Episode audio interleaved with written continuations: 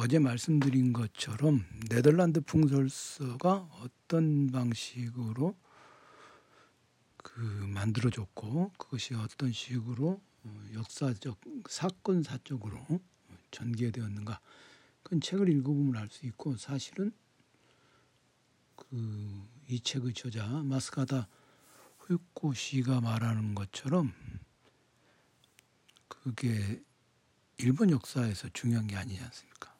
그러니까 어제는 이제 그 일본에서 에도 막부가 유지했던 네 군데의 대외 창구 그리고 그 창구에서 일하는 번역 통역관들이 어떤 방식으로 일을 했는가 그리고 바로 그런 창구가 운지, 운영되고 있는 모습을 보면서 그 대외 창구가 상대하는 그 상대하는 나라에 대한 일본의 태도 그런 것들을 우리가 짐작할 수가 있죠.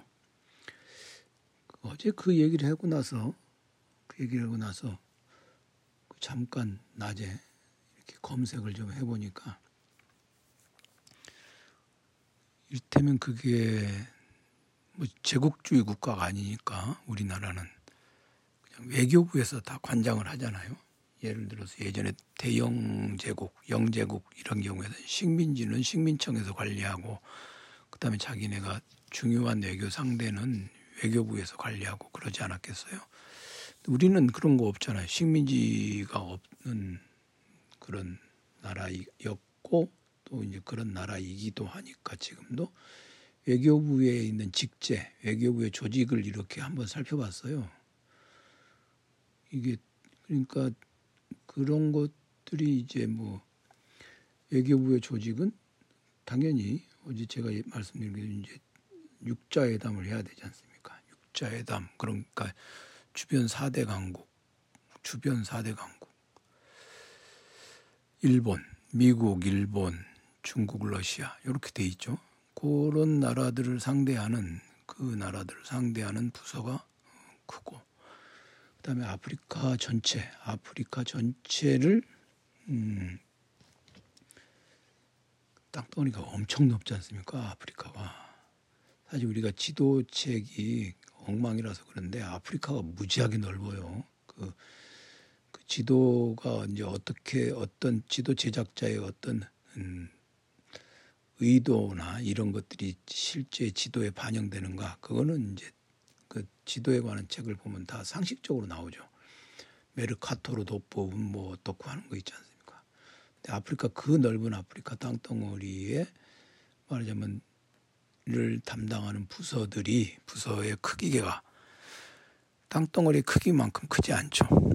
그런 것이겠습니다. 예전에 그, 음, 강경화 장관이 외교부 장관이던 시절에 외교부 장관이던 시절에 강경화 장관이 아프리카 이제 출장을 가가지고 아프리카에 있는 그 대사관들 직원들을 모아서 뭐 회의도 하고 뭐 그런 것을 본 적이 있어요. 외교부 그러니까 외교부 유튜브에서 본 적이 있어요. 요즘에는 뭐 보지도 않습니다. 외교부에서 뭐 하는 일이 뭐 있습니까? 그냥 뒤치다거 쇼핑 뒤치다거리 하러 다니는 그냥 관광 가이드, 쇼핑 가이드 역할하는 게 외교부잖아요. 요즘에는 하는 일이.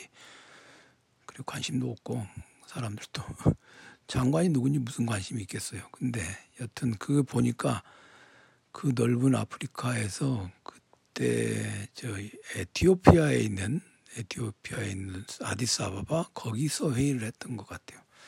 제가 다시 찾아보기는 좀 귀찮고 그래서 근데 이제 그때 그 사람들이 이제 하는 얘기가 아프리카 그 주재하고 있는 아프리카에 주재하고 있는 그 외교관들이 어떻다 그런 얘기 그리고 비정부 단체 비정부 기구에서 일하는 그 NGO죠 예. 그런 데서 일하는 아프리카라고 하는 게 이제 가장 동쪽에 있는 게 동아프리카 지역이 탄자니아고 가장 서쪽에 있는 게 세네갈인데 세네갈과 탄자니아는 정말 다른 곳인데 우리는 그냥 아프리카 그러면 하나로 딱 묶어서 얘기하죠. 그리고 대구는 더우니까 대구 플러스 아프리카 앞에서 대프리카 그러는데 아프리카에도 얼어 죽을 만큼 추운 데 많죠. 그런 것처럼 그런 것처럼 일본의 대외 창구라고 하는 것도 바로 그런 일본 그 막부의 예도 막부의 관심사 그리고 그들이 상대하는 그 창구가 관계 상대하고 있는 그 지역의 중요한 그 중요도 이런 것들이 그 창구의 모습과 통역관들에게 영향을 미쳤을 거라고 충분히 짐작을 할 수가 있습니다. 오늘은 풍설선 내용에 조금 구체적으로 들어가서 제가 관심 있는 부분을 말씀드려보자면 이 풍설서의 유형은 이제 통상 풍설서 갖고 이제 일반적으로 계속 음, 했던 것이 있고 별단 풍설서가 있고 또 하나는 제3 유형이 있다고 그러는데 이게 이제 뭐 역사학자들은 그런 게 굉장히 자잘하게 나누는 거 관심이 있겠죠. 이 통상 풍설서는 어제 말씀드린 것처럼 이제 네덜란드 원문은 없고 나가사키에서 그 상관에 있는 상관장이나 상사 직원들이 뭐라고 뭐라고 하면은 그거를 이제 듣고 일본 일본인 통사가 작성하는 것. 그렇기 때문에 이거는 원문을 찾을 수가 없죠. 일단 그것을 어 그 나가사키에 있는 상관에서 그것을 작성을 해가지고 그것을 작성한 것을 보고 일본인 통역관이 번역을 하고 그런 것이 아니라는 것입니다. 아주 자연스럽게 그 과정에서 이제 일본인 통역관의 의도가 많이 개입될 수 있는 것이겠죠.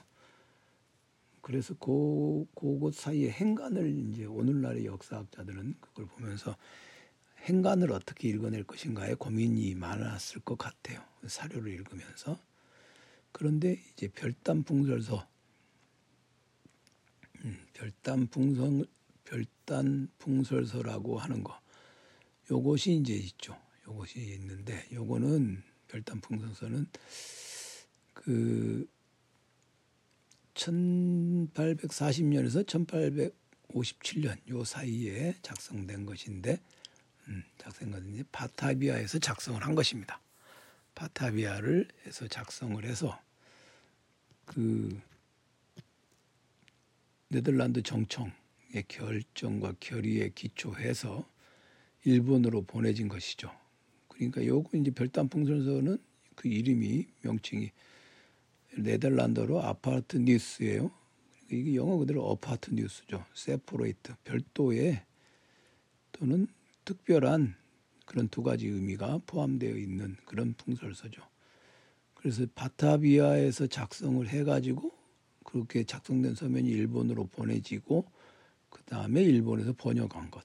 그게 이제 별단 풍설서라고 할 수 있죠. 근데 이게 이 작성 시기를 보면 1840년에서 1857년 사이에만 요 이제 별단 풍성서가 어, 작성되었지 않습니까? 그게 이제 이거는 그 뭐죠? 이 시기 이 시기의 동아시아 정세라고 하는 게 굉장히 중요하죠.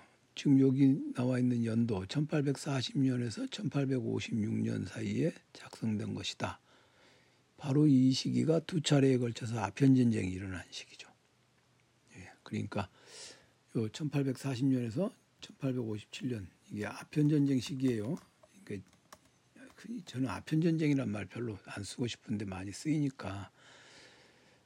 근데 1차 아편 전쟁, 2차 아편 전쟁 이렇게 얘기하는데 저 예전에 예전에 그 민두기 교수 그 양반이 쓴 그 양반이 이제 그 중국사 굉장히 그 저거 한 분인데 1차 중국 영국 전쟁, 2차 중국 영국 전쟁. 그래서 중영 전쟁 그렇게 쓰더라고요. 그래서 이, 이 전쟁이라는 게 꼭 뭐 아편 문제로만 나온 건 아니잖아요. 중영 중영 아편 무역 분쟁 그렇기도 하는데 2차 아편 전쟁 같은 경우는요. 2차 2차 아편 전쟁 같은 경우는 사실은 아편하고는 관계 없어요. 1차는 뭐 아편이 빌미가 되어서 어떻게 그렇게 되는데 2차는 이제 개방이 막 안 이루어지고 청나라가 제대로 안 하니까 쳐들어간 건데 이, 이, 이 모든 전쟁 2차 1차 2차 모든 이 두 번의 전쟁 이름에 다 아편을 붙여버리면 아편이라고 하는 것을 두 번에 걸쳐서 다 아편까지 아편을 그러니까 속된 말로 아편을 어 그 두 번 다 건수로 잡아가지고 그 전쟁을 벌인 것처럼 보이잖아요. 그죠?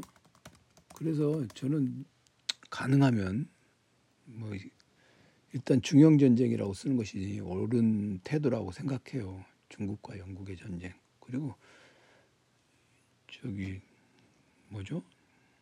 쳐들어온 놈들이 영국이잖아요. 그리고 이게 이 명칭이라는 게 굉장히 안 좋아.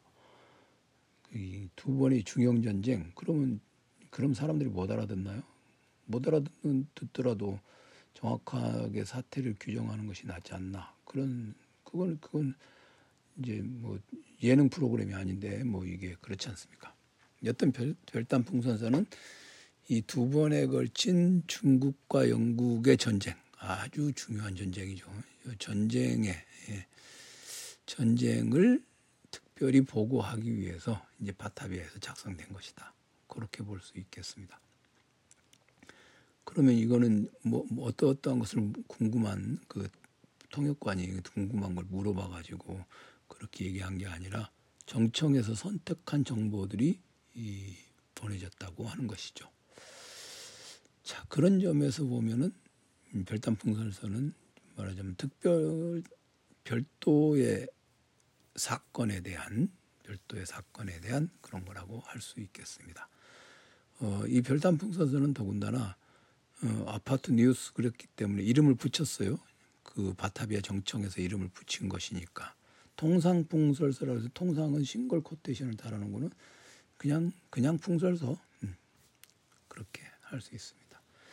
자 여기까지가 이제 풍설서에 관한 뭐 얘기고 좀 더 자세한 얘기는 책에 있으니까 책 궁금하신 분들은 책을 읽어보시면 되는데 어, 여기서 저는 이제 두 가지 정보를 유통하는 것 요게 이제 그 대변역 오스탄멜 책에도 이런 것들이 자세하게 나오는데 일본 쪽에서 또는 네덜란드 쪽에서 정보 불균형 상태가 있는 거죠. 17세기 네덜란드는 상인층이 지배 권력을 장악하고 있었고 자유로운 정보가 유, 유, 그러니까 정보 유통이 아주 이제 자유로웠다. 이게 아주 이제 틀림없는 사실입니다. 정보의 자유로운 유통이 이루어지고 있었고 더군다나 이제 인쇄업도 융성했고 그런데 이제 네덜란드의 세력이 쇠퇴하면서 이것도 자연스럽게 쇠퇴하고 18세기는 영국 영국이 정보의 생산과 유통 어, 정보 생산과 유통의 중심이 되는 거죠. 그러니까 정보 산업이라고 할 수 있습니다. 그렇죠? 지금도 그게 되게 중요하죠. 정보 생산과 유통의 중심지가 되는 것. 그게 이제 유럽에서의 유럽에서의 세력의 변화가 그 정보 생산과 유통의 변화도 이끌어왔다. 그것을 알 수 있겠죠. 그 다음에 이제 이 동남아시아 해역에서 바타비아를 중심으로 한 정보망은 어떠했는가? 네덜란드는 어쨌든 자기네가 만들었던 시사 정보를 각 상관에 배포하는 거. 이게 그러니까 바다에서 떠도는 정보들이에요. 벌써 이 무렵에 일본이나 여기 책에도 나오지만 조선은 뭐 해외 정보를 수집할 생각은 없었고 그나마 일본이나 중국은 이걸 수집하고 있었는데 중국에서 이런 정보를 수집한 체계적으로 중국 정부가 체계적으로 수집한 것보다는 일본이 훨씬 더 앞섰죠. 그렇다 해도 일본으로 일본의 입장에서 굉장히 귀한 정보였고 그래서 일본으로 들어오면 굉장히 고급 정보였지만 일본에 들어오기 전에는 바다에 떠도는 정보였기 때문에 저자는 이렇게 얘기합니다. 어, 저렴하고 간단하게 손에 넣을 수 있는 공공연한 정보였다. 이런 얘기 하다 보니까 참 곰곰이 이렇게 하다 보니까 참 생각나는 게 어, 예전에 제가 그런 얘기, 그런 얘기를 한 적이 있는지 모르겠습니다만은 음, 우리나라에서 이제 그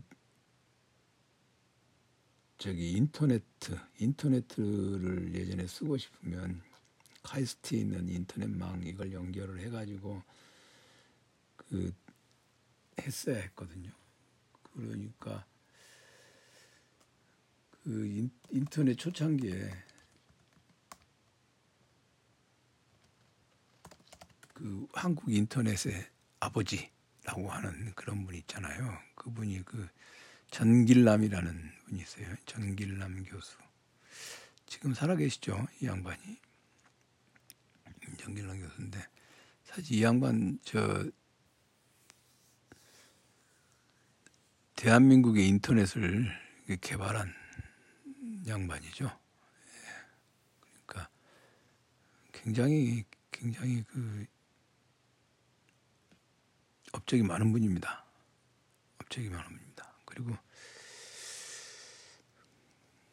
근데 이제 부인이 연세대학 그 인류학과 교수던 조한혜정 교수죠. 부인이 조한혜정 그 집 아들이 조금 거시기 했죠. 음, 좀 근데 어쨌든 이 정길남 그 양반 얘기 그만하고 하여튼 근데 그래서 저는 그 90년대에 참 그때 없는 형편에 비싼 돈 주고 인터넷 이메일 이것을 사용할 수 있는 그것을 제가 했었어요. 근데 그왜 그랬느냐? 그때 무슨 지금 생각해보면 정말 정말 정말 걸어가는 거나 다름없는 자동 저쪽은 자동차 타고 다니는데 여기는 걸어가는 거나 다름없는 그런 속도였죠. 그거였는데 왜 그랬느냐면 그 외국에서 공부 저는 외국에서 공부를 안 했잖아요. 외국에서 공부하고 온 사람들이 아, 뭘 배웠네, 뭘 배웠네 막 그런 얘기를 하는데 진짜로 그런가? 그게 되게 궁금하더라고요. 근데 그리고 예전에 근데 사실 별거 아니라고 생각을 했거든요. 별거 아니라고 제가 막연히 생각한 게 아니라 선생님이 그러셨어요. 선생님 마인츠 대학에 그 중남대학 교수이시던 시절에 마인츠 대학에 개원 교수를 가신 적이 있는데 그때 그 대학생들이 그 유럽에서는 그때도 70년대도 그 독일 선생님 말씀 독일 독일 놈들 촌놈들이야 이탈리아 이제 피렌체로 수학여행 가 대학생들이 그러셨거든요. 그러니까 마인츠 대학에서 개공 교수로 계시다가 이제 갔다 오셨는데 뭐 마인츠 대학에서 뭐, 뭐, 뭐 그냥 우리 별로 해겔을 읽, 해겔이나 칸트를 읽는 게 뭐 딱히 달리 읽는 것 같지도 않더라. 뭐 그런 얘기를 하셨어요. 그래서 그 별거 없다. 간단히 말해서 별거 없다. 그 얘기를 하셨는데 그래서 저도 별거 없을 거라고 생각을 했어요. 그렇지만 도대체 무슨 책을 가지고 어떻게 가르치나 이런 게 궁금하더라고요. 간단히 말해서 강의 계획서가 궁금했어. 강의 계획서를 알아보고 싶은데 그 나라한테 니네 강의 계획서 좀 나한테 보내라 이렇게 할 수는 없잖아요. 그리고 그 무렵에 말이야 인터넷으로 책을 살 수 있는 게 아니고 그 Wissenschaftliche Buchgesellschaft라고 독일의 그 독서인 협회 readers club 같은 거죠. 예, 학 학자 학문 서적 그 클럽 비시엔 샤프트 아니 게젤 샤프트 비시엔 샤프트 비시엔 샤프트 예, 어, 학문적 학 독서인 협회 뭐 그런 거에서 카다로그를 카다로그를 그 정기적으로 우편으로 보내주면 그걸 보고 주문을 할 수 있고 뭐 그랬나 그랬던 것 같아요. 그게 제가 할 수 있는 게 아니라 선생님이 선생님이 이제 선생님의 회원이니까 그렇게 할 수 있나 봐요. 저는 회원도 아니잖아요. 근데 이제 물론 이제 선생님이 카다로그 그 보여주시면서 살, 사고 싶은 책이 있으면 뭐 해라 그러셨는데 그때 굉장히 좀 그냥 내 방에 앉아서 좀 보고 싶은 마음이 인터넷이라는 것을 하면 그게 된다더라. 그래서 이제 누리네트 뭐 그리로 가입을 해가지고 해본 적이 있어요. 서양에서는 아주 저렴하고 간단하게 손에 넣을 수 있는 공공연한 정보였을 텐데 서양의 대학에서는 거기 가서 공부하고 온 사람들은 되게 비싸게 굴고 안 알려주고 말이죠. 그리고 여기서는 굉장히 손에 넣기가 어려운 이 들어오면은 이제 비밀도 무엇도 아니고 그렇지 않습니까? 그래서 그 그때 그 저기 뭐죠? 들은 얘기가 선생님께도 들은 얘기가 선생님도 이제 사실은 마인츠 대학에 그 가서 그런 게 있으셨던 것 같아요. 그러니까 마인츠 대학을 갔는데 그게 좀 이제 짜증 이 선생님이 좀, 좀 짜증 나신 게 있었 있었던 것 같아요. 그게 뭐냐면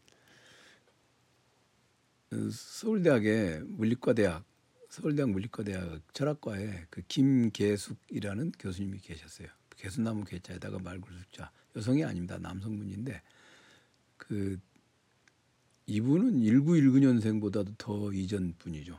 그러니까는 누구 김규영 선생님보다도 더 이전 분이죠.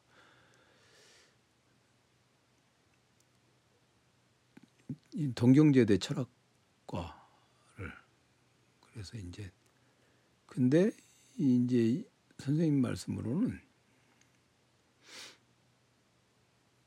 그 해겔 청년기 신학문 청년기 신학 논문 있지 않습니까? 거기 이제 그거 저 지금 번역돼 나왔죠. 그게 그거를 가지고 계셨다는 거예요. 김계숙 교수가. 이제 김계숙 교수가 그거를 가지고 있었는데 독일에 가서 그걸 사왔다는 거예요. 그러면서 그걸 이렇게 좀 학생들한테 보여주고 읽어 읽어봐라 뭐 그러면 좋으련만 그거를 절대로 안 보여줬다는 거예요. 그래서 선생님이 마인츠 대학에 가서 그 책부터 봤, 그 책부터 찾았다는 거예요. 그 책부터 찾고 그거를 이제 대학에서 재본할 수 없으니까 그거를 일단 그 대학 도서관 도서관 복사기 앞에서 혼자 그놈을 복사를 해갖고 갖고 오셨다. 그래가지고 지금 그 청년기 신학 논문 그거를 이제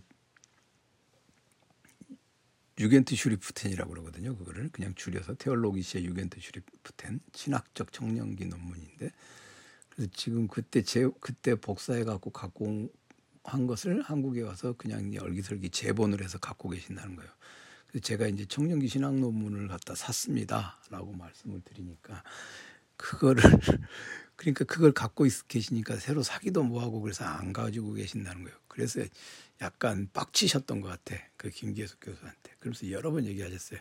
김계숙 교수가 해겔의 그 에치크로피 소논리학에서 아메르콩만 빼고 본문만 번역한 게 있습니다. 예전에 서문상가 거기서 번역되어 나온 게 있습니다. 여튼 그런 그런 일이 있어요. 그러니까 해외에 가서 뭘 한 사람들이 꼭 그거를 거기서는 복사도 할 수 있고 간단하게 저렴하고 간단하게 선언해 올 수 있는 책인데 그걸 가지고 들어와 가지고 그놈을 다 꽁쳐놓고 안 보여준다는 거죠. 청년기 신앙 논문 그 책을 보고는 싶은데 살 수도 없고 그렇겠죠. 그런데 더군다나 70년대 박정희 때잖아요. 박정희 때는 독일에서 헤겔이나 무슨 변증법이나 이런 그 제목이 붙은 책이 한국으로 배달되어 들어오면은 그때는 경찰청이 없고 내무부 치안국이죠. 치안국의 외사과 foreign affairs 담당 부서에서 부른대요. 너 이거 변증법에 왜 샀냐? 너 빨갱이지 이렇게 부른대요. 그러면 이제 그 교수 신분증 가지고 가서 내가 여기 교수인데 그래서 샀다. 그러면 이제 각서를 쓴답니다. 이거 절대로 절대로 이거 저 너만 봐야 되고 다른 사람 보여주면 안 되고 그렇죠. 그런 얘기가 있어요. 그 황현산 교수가 돌아가신 고려대학에 그 고려대학의 저기 불업 불 불문과 교수였던 황현상 교수가 어디에다 쓰, 쓴 글이 있죠. 그 서대문 우체국에서 우체국 창구 저기서 주내 안에 막 이게 하고 있으니까 그 창구를 뛰어 넘어가서 음, 뭐 예, 멱살이라도 잡, 음, 잡고 싶었다 그런 얘기 쓴 게 있잖아요. 그게 그래도 황현상 교수 그 양반은 그나마 그 양반 시절에는 좀 나은 시절이죠. 황현상 교수 시절은 1945년생이잖아요. 그러니까 이 양반이 이제 대학에 다닐 때는 그나마 좀 괜찮은 때야. 괜찮은 때야. 뭐 전두환 때 얘기를 하자면 박정희 때보다 전두환 때가 더 나빴다고 말할 수는 없어요. 여튼 후진국이니까 그랬겠죠. 정보라고 하는 것이 가지고 있는 그 위력 그런 것들에 대해서 알고는 있어요. 근데 일본도 일본이 그러니까 일본에 들어오면 비밀 정보인데 바깥에서는 저렴하고 간단하게 손에 넣을 수 있는 공공연한 정보, 정보였다는 것이죠. 이런 것들이 이 게 정말 어, 저는 19세기라고 하는 요 시기, 요 시기를 우리가 생각해 볼 때, 아, 요 시기가 굉장히 그 그런 점에서 요 시기가 저거 했구나 그런 걸 많이 느끼게 됩니다. 정보 유통 생산과 유통의 불균형 이런 것들이 세계적인 차원에서 이렇게 놓고 보면은 불균등 발전 상태에 있었다. 그렇게 말할 수 있죠. 어, 어제도 잠깐 그 얘기를 했습니다마는 막부가 이렇게 정보를 길을 쓰고 정보를 수집한 배경은 뭐냐? 자신들의 군사력이 외국에 통용되지 않음을 누구보다도 잘 알고 있었던 것이죠. 유럽의 선박들이 와서 공격을 받으면 반격이나 추격을 할수 없다. 반격이나 추격을 할 수 없다. 이 인식이 있었던 것이죠. 이게, 이게 겁을 먹고 있으니까 조심하는 거예요. 조심하는 것이죠. 그리고 17세기부터 19세기까지 일관된 상태였다. 그는 17세기부터 19세기까지 일관된 상태였다. 즉 풍설서가 작성된 시기 내내 막부는 그걸 알고 있었고 그래서 사전 정보를 필사적으로 구했던 것입니다. 요 다음에 붙여놓은 저, 어, 저자의 그 표현이 재밌어요. 지진에 강한 나라를 만드는 것이 아니라 지진 예지에 힘을 쏟는 형국이다. 지진 예보에 힘을 쏟는다. 적당한 적당한 비유인 것 같기도 하지만 또 아닌 것 같기도 합니다. 지진에 강한 나라라는 건 없어요. 지진을 이길 수 있는 나라가 어디 있습니까? 예보에 힘을 쏟는가. 어쨌든 이, 이, 런 표현은 지진에 강한 나라를 만드는 것이 아니라 지진에 예지, 지진 예지 힘을 쏟는다. 이런 표현은 일본인이 쓴 책이니까 딱그 와 닿겠죠. 우리는 이런 이런 표현에 어, 그렇게 이런 비유에 적당하게 되지는 않을 거라고 봅니다. 일단 풍설서라든가 풍설서 이게 네덜란드 풍설서를 보면서 제가 생각한 건 그거죠.